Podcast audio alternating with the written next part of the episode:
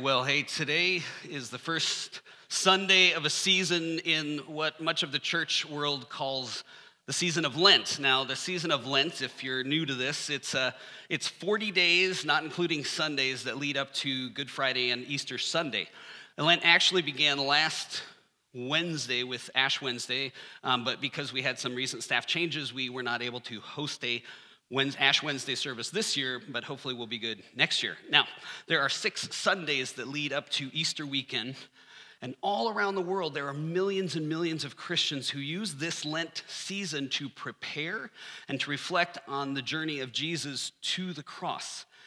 Now, many folks, even if they've just kind of heard a little bit of Lent, um, often the context, what they've heard of Lent is, is the idea of someone saying that they're giving something up for Lent. So just turn to the person right next to you real quick here. And, and what are some things that people give up for Lent? On your market set, go.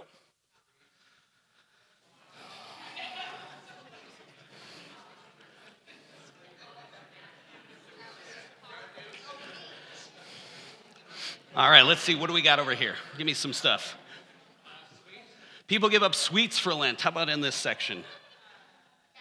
Caffeine, Caffeine as she's sipping her coffee. I love it. Yes. See, you, you're, you're not a hypocrite. You wouldn't. No, I'm just kidding. I'm just kidding. it's Aaron. I can tease Aaron, right? How about over here? Anything in this section? Something people give up for Lent? We give up nothing. Bruce is my guy. Love Bruce. How about over here? Swearing? Social media? I have a really smart aleck remark, but I won't make it. That's good. Did you say that? Well, I didn't hear that. Oh, I was going to say somebody else. Oh, okay, okay. I was like, I want to, I want to check that one. Okay, uh, how about over here? Anybody over here? Something people give up for Lent. Food. Ooh. Now you're trending really close to my heart. So, um, I actually, um, I gave up hiking for Lent. Um,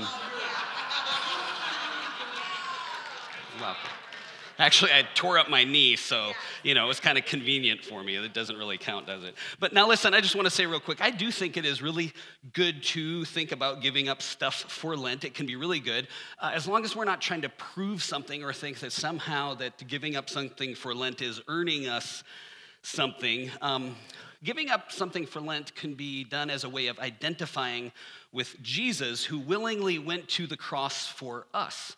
And in Matthew 16, we, we read that Jesus called his followers, so that's you and me, called us to take up their cross and follow him. So then, like that, Lent is this invitation to step away from or to give up things that we turn to for comfort. Now, the cool thing about doing that, turning away, giving those things up, is when we give up these false comforts, it gives us an opportunity to step into actual, true freedom, to move into more life. We think that, you know, all the stuff I turn to for comfort is actually life, and I give that up and I'm gonna die. But the truth is, um, we turn away from that stuff and we can actually step into true freedom because it no longer rules us. Now, in our sermon series, these six Sundays leading uh, up to Easter, we're going to spend this season giving up things for Lent. So, for example, we're going to give up darkness and we're going to step into the light. We're going to give up hiding and we're going to find more freedom. We're going to give up isolation and begin to experience true community, those kinds of things. This is our kind of our twist, our little give up twist this year. Um, and like I said last week, does, does that not stir a little more curiosity than, you know, give up chocolate or coffee or, right, Facebook? Although, again, really smart, give up Facebook or the news for Lent, you will find yourself actually finding more peace. So, anyway, there you go. That's a preview of this upcoming series of Lent that we are beginning today. And today's invitation is for us to give up darkness, for us to give up darkness and step into the light. Now, studies say that, that, that nearly half of all adults have some fear of the dark. And for 11%, it's an actual, it falls into that kind of phobia category. Like that fear becomes extreme fear of the dark. Now, back in um, the 1990s, I was a Bible college student in Minneapolis, And Bible college was pretty strict, at least the one I went to. And so we were always looking for, you know, fun and adventure, right? And one of the things that I liked to do was take other students with me to see what we simply called the caves. The caves. And, and these were over in St. Paul, which is just across the bridge, um, down by the Mississippi River. And of course, they were, you know, closed to public entry. But the caves, 100 plus years before we were there, they had been mines, and they become these huge tunnels in the sides of these hills. Um, during Prohibition in the 1930s, gangsters turned them into bars. There was supposedly an underground casino there. There's all these stories and legends of things that happened in the caves way back. Um, and for a season, I believe, there was a, a local brewery that would actually store its beer in these caves because um, I guess it's the perfect temperature year round. So, so Fast forward from all that stuff in the 30s, 40s, and 50s and 60s, by the 90s, these caves had been closed off for many, many years, and to enter them was considered trespassing, which for a college kid made the perfect spot for adventure, right? Thank you. My mother's over here never having heard this story, but I'm okay, mom, I lived. Um, so we would sneak into the caves at night, of course, you know, where we were less likely to get caught. And we would explore with our flashlights. And, you know, college kids, we usually only had a couple flashlights in a huge group of people. Um, so we would go in, and the farther back we'd go, the darker it was, the quieter it got, and the more our adrenaline surged. Sometimes, this won't surprise some of you, but sometimes if we heard somebody coming in behind us, we'd get real quiet, you know, get around a corner, turn off our flashlights. We would wait and scare the tar out of them. I mean, I wouldn't do that now. Um, but I mean, come on, I was, I was in my 20s, right? I, like the prefrontal cortex in my brain, that thing that helps decision making, it was not yet fully developed. I still kind of wonder when it will finally develop, but I digress. Um, so another time I had this idea hey, hey, we were way, way, way back. And I said, let's turn off all our flashlights and just be quiet. So we did. We clicked off our flashlights and bang, there we were in pitch blackness. And we managed to be silent. There was no wind, no street noise, no voices, no sounds. Like I could hold my hand up in front of my face just inches away but not see it. And I knew that the whole group was right there with me, but I couldn't see anybody. And it wasn't actually very long before one of the people in our group kind of started panicking, like actually really did panic. Um, and, and, so we quickly had to turn the lights back on. Um, I'm guessing they were probably in that 11%, you know, phobia, afraid of the dark group. So we flipped the lights back on. But I will never forget, and we did that a number of times with other groups, and almost always there was somebody in the group that was afraid of the dark that we didn't know. Um, so we never had the lights off very long ever. But, but I'll never experience, uh, forget, I'll never forget those experiences of, of utter darkness. And have you ever had an experience like that before where, where your senses were deprived and you got completely disoriented? See, see, darkness can do that in more than one way and in more than just that way.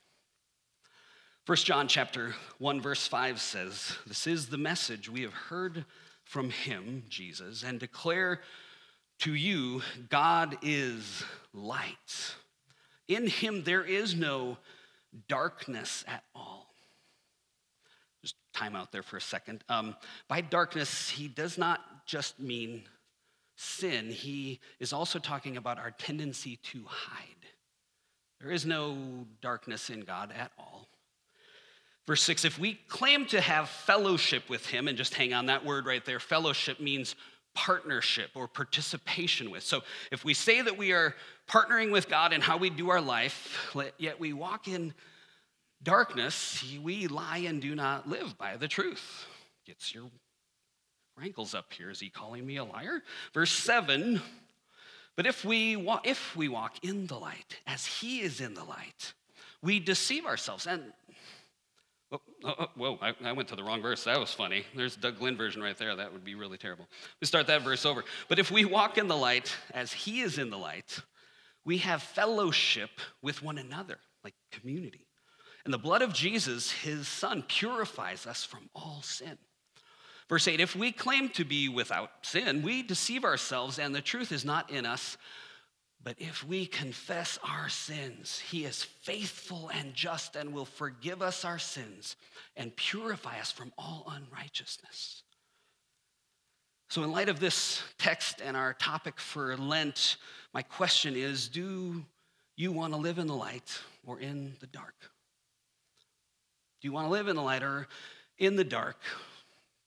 And this week for Lent, I want to invite us to consider giving up darkness, give up hiddenness, because freedom comes when we stop hiding and we step into the light. Now, I want to add one more verse to this First John passage. Um, James 1:17 will be on the screen. I want to add that to the mix where, where James tells us that God is the Father of lights, and with him, here's the phrase, there is no shifting shadow, no shifting shadow. Think just about that imagery there. You got the light in there, God is light, and the shifting shadow. There's no shifting shadow, but you think about this image of a shifting shadow. Have you ever seen kind of a shifting shadow? See, I think um, shifting means there's a little bit of light, but there's the shadow, but you can't quite see it because then it seems like it moves. Did it just move? And it gets real confusing. It can be very disorienting. It could even be a little scary sometimes especially if we recognize that maybe we have a relationship with someone who's hiding. And you see a little glimpse of light, and you think, oh, wow, is that what's going on? And then, oh, oh something moves. Shifting shadow. Have you ever had a relationship like that? A shifting shadow. Um, or just had a feeling when you're with someone who's hiding something you're seeing something, you think it's a shadow, but then it moves. You can't quite make it out because it keeps on moving. And if they're really good, they turn around on you and say, No, you're the problem. And if you have any humility in you at all, you'll go, Well, okay, maybe. And one day you may, or maybe you won't, find out, ah, that was a shifting shadow. Relationships can be that way, but, but, but not so with God. God is light, and in him there is no darkness at all. There is no illusion, there is no shifting shadow, there is no trickery because God is light. Now, for the rest of this message, uh, and then as we go into communion, I want to talk about one of the most important things that light does. And I just want to focus on one. It's all that we have the time for today. Actually, we could do a whole series about this sometime, but for today, um, want to focus on one thing because what light does is it reveals. What light primarily does is it exposes the truth about what is actually real. Um, it reveals the truth about what is hidden in the shadows.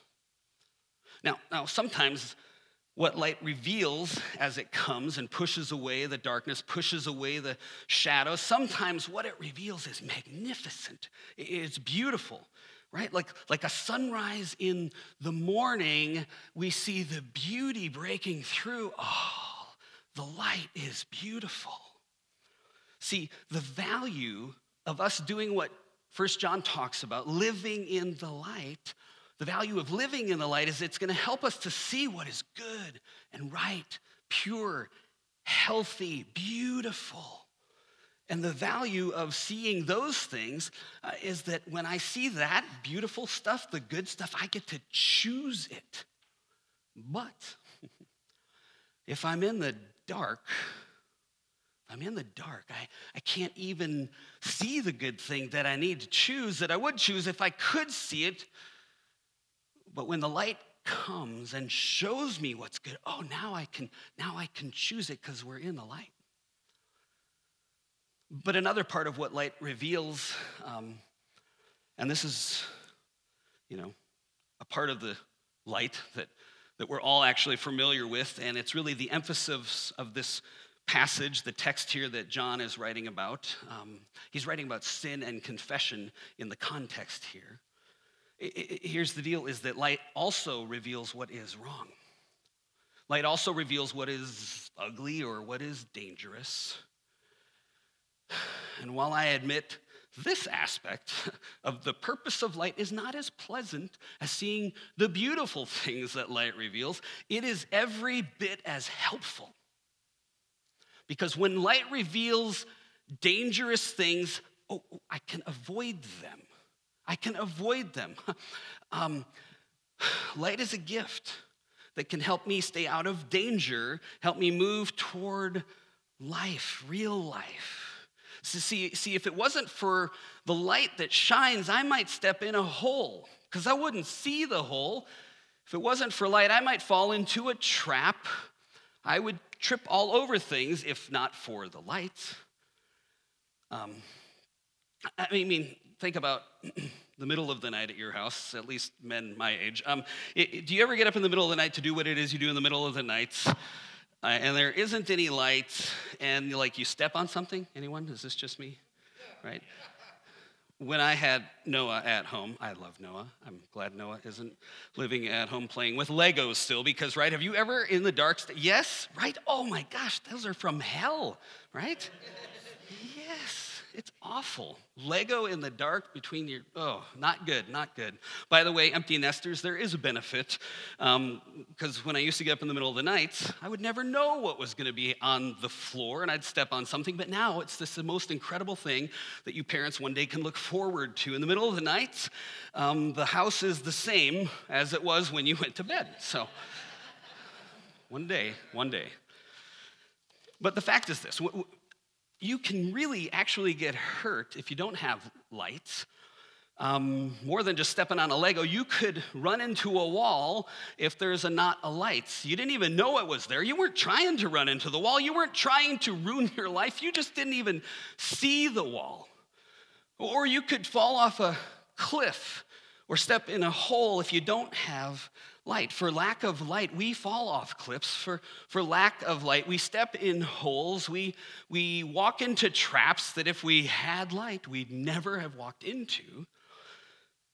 And if light never comes, or if it's there and we just don't even open our eyes, we might step into that same hole or walk off that same cliff over and over and over and over for lack of light. The good news about this passage is that, that God, who is light, lets us know that, that if we choose to walk in the light that he provides, that is, if we choose to, to believe that what he says about life is true and real, here's the good news. We can avoid enormous amounts of pain not all pain, but we can avoid unnecessary and enormous amounts of pain because the God who is light is going to shine his light on the dangerous places. He's going to tell you the truth about wrong directions. He's going to let you know where the snares are, show you where the rocks and the holes, and, and even where the enemy is. He's going to let you know where the turns in the road are happening with his light. Psalm 109 Verse 105 says it this way. You probably know this verse. Let's read it out loud together. Your word is a lamp to my feet and a light to my path. See, if we choose to believe the light, the word of God, the teachings of Jesus, if we choose to believe that light that's telling the truth, then we're going to walk in the light of that truth. When we do that, He's going to bring us to, to places and lead us in directions where we can live abundantly, joyfully, and safely. See, again, the bottom line on light and, and what it does is that it reveals and it helps me see things as they really are. But there's a problem, at least if you're me. What about when uh, things in my life really are in darkness and I actually don't want to see where I'm walking in the dark?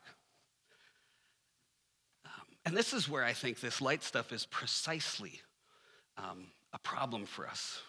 Because if we are, and maybe you're not, but if we are in any area of our life walking in the dark, when the light of God does come on, it's going to let you know, isn't it?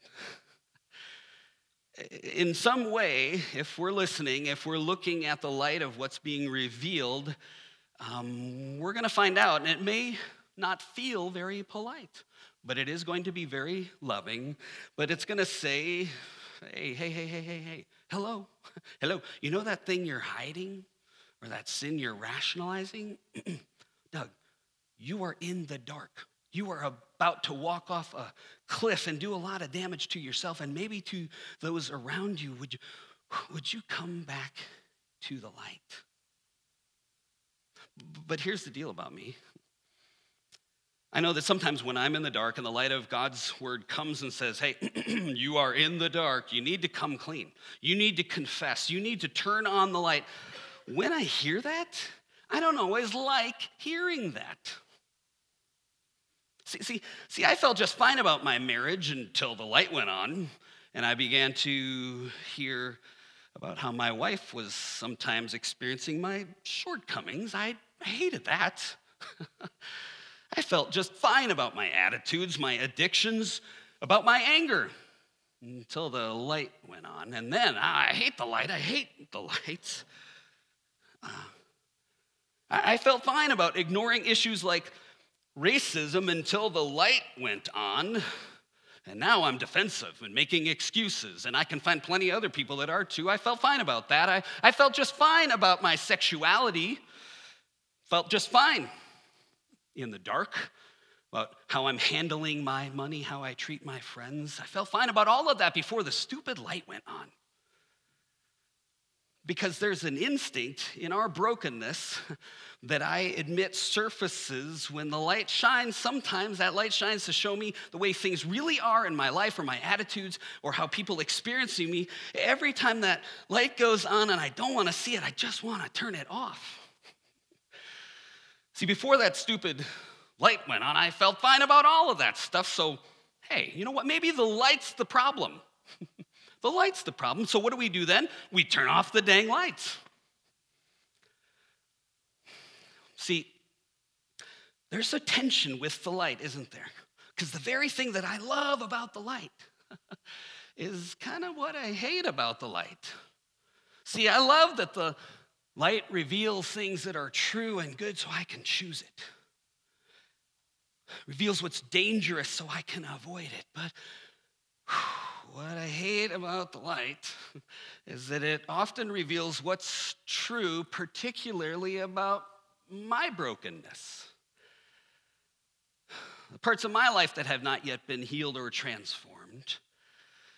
And there is grace. But, what it, but, but when what's true about my brokenness, unhealed places in my life, is about to be revealed, especially if what's about to re- be revealed is that I have tendencies to be angry or controlling or arrogant or selfish, then I see that stuff coming and I know that's not my true identity, but ooh, I just want to start looking for dark places where I can hide all that stuff. Like I look for shadowy places where I can conceal those things. In fact, better than shadowy places, I start looking for shifting shadows because if I can create shifting shadows for you as you look at me, you know, these shadows that are always kind of moving, I can pretty much be guaranteed this. You will never know what is real about me and what I'm hiding. And then I think I might feel safe. But the truth is, we won't be safe, will we? See, many of us are just slick enough that, that, that we don't want to live in total darkness. So we're just going to pull down the shade a little bit. Just, you know, just enough that we can kind of still get around and not totally shipwreck our life, maybe. And we can create just enough shifting shadows so that you can't really ever see that or call that out or confront that. And if you try, well, I got a strategy for you. Because I'm going to make it about you you ever been in a relationship like that? Have you ever been the person seeing that you've done that to someone in a relationship? See, let me tell you what I think is really scary, actually.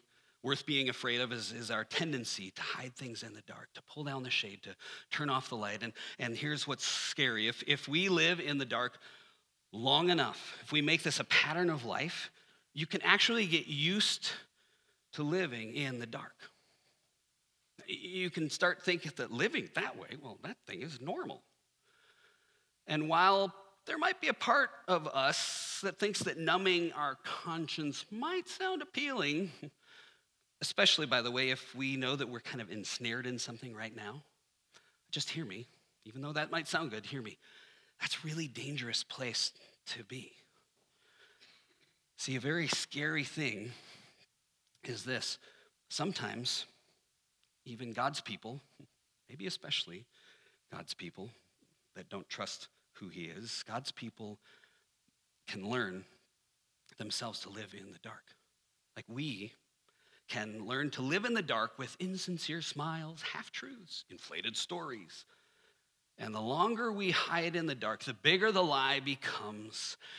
And by the way, one day all will be revealed. And if it's revealed on this side of eternity, when it's revealed, that secret can do enormous damage. Which explains why some of us hold secrets for years or even for decades. But hear me, friends, the problem that, that comes from living that way is that living in the dark is no way to live. You know, it takes a lot of energy to lie, to spin, to pretend. It causes so much harm to the people around us when, when we deflect and blame and spin and cast shifting shadows in the hope that maybe our secret will never come to light. And even if no one ever finds out about our secret, um, living that way is choosing a miserable life because the real you never has a chance to be loved if you choose to live in the dark, if you live in hiding, if you're driven by shame, fiercely guarding your secret. So I just want to invite us on our Lent journey of what we might give up to give up darkness and begin the journey of stepping into the light because it is the best, the healthiest, the freest way to live. You know, I started thinking, you know, what if we were afraid of the dark in a good way, like appropriately? What if we were appropriately afraid of the dark? Like, oh, I don't want to live that way. I started thinking of it that way, and, and that's probably fine. But better yet, what if we loved the light so much? If we trusted that living in the light, if we trusted it so much that we were willing to come out of hiding? What will that look like when we do that. Come out of hiding. See, remember, God is light, according to John. God is light. And we, we want to love the light. God is light. In him there is no darkness. So, what if we loved the light so much, we trusted God so much that we would dare to start coming out of hiding, living with no secrets, no lies, just light?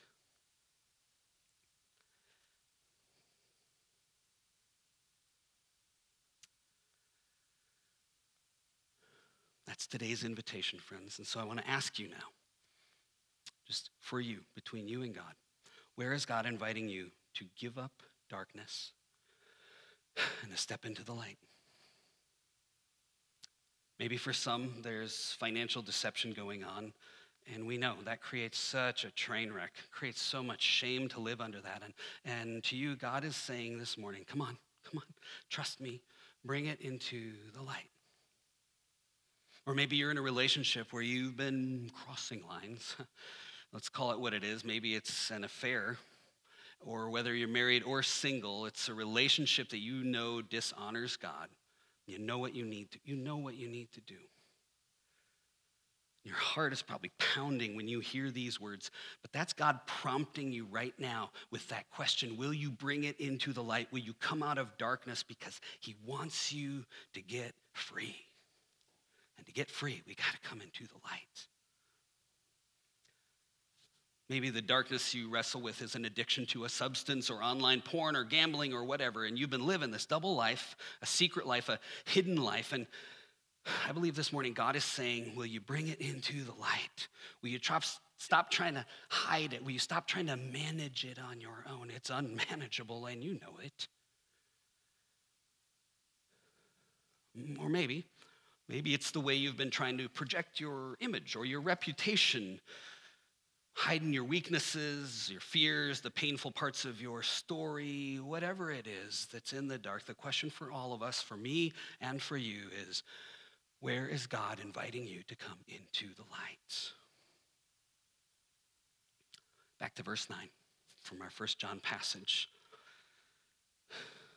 If we confess, interesting word, we're going to do a whole nother message on that this summer. If we confess our sins, He is faithful and just and will forgive us our sins and purify us from all unrighteousness. If we confess, which simply means saying it out loud, agreeing with the light of what God says is true. And, and there's good news. Good news is that confession is stepping into the light. You don't have to hide. You don't need to live in darkness. You can be free. You can be clean. You can live in the light. But, but, but, confession feels scary. Uh, listen, listen. God already knows. Whatever you and I think that we're keeping hidden or keeping a secret, God already knows and He already loves you. He gave His Son to die for you. There is grace. But hear me, even God will not force you to step into the light. You have to choose to step into the light. You have to do it. As the worship team comes, you bow your heads and close your eyes? And I want to make two invitations here, but in the beginning here, I just, just want to talk, talk to those of us, you know, if you've never asked God to forgive your sins, if you've never made a decision to follow Jesus, which is the first way that we step into the light, then you carry a lot of weight and a lot of shame, guilt, and regret. But maybe this morning you are ready to stop hiding and come home to Jesus, and you can do that right now. And all it involves is just praying to God. Just saying, God, I want to confess. I want to confess my secret, my inner shame, my guilt, my sin, the stuff I've been living in fear that somebody would find out about. God, I don't want to live in fear anymore. I want to be clean. I want to be free. I want to come out of darkness and live in the light. And so I confess these areas where I've been living in the dark. I confess them to you, God.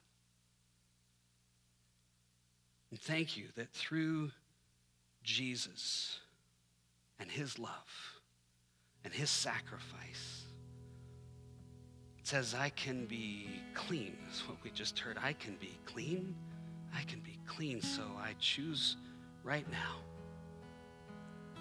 to follow Jesus, to make him my Savior, to follow him into the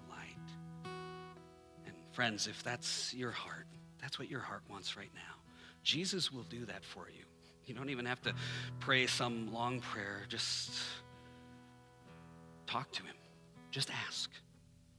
He wants to set you free.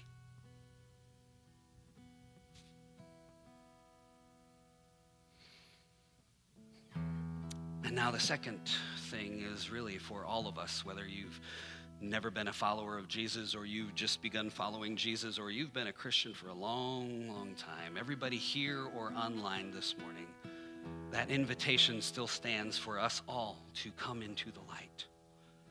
So, whatever's been going on, whatever you've been keeping hidden, whatever needs to be confessed, whatever you need to let go of, whatever you need to bring into the light before God so that you can walk in the light, oh man, don't let this moment, this opportunity, don't let it slide past. This is for all of us. This is not about, oh yeah, I hope somebody else hears this, or so and so, I wish they were here today. No, no, no, no, no. This is not about anybody else. This is just you. And God is calling you right now to come out of the darkness into the light. So now I want to pray for us. God, Our confession to you is that we are afraid. We confess that we do not fully trust you. We don't fully trust your love, and so then we end up hiding. Too often we pretend. But living in the dark is exhausting, so we confess our sin. We confess our addiction. We name that it is wrong. We stop making excuses.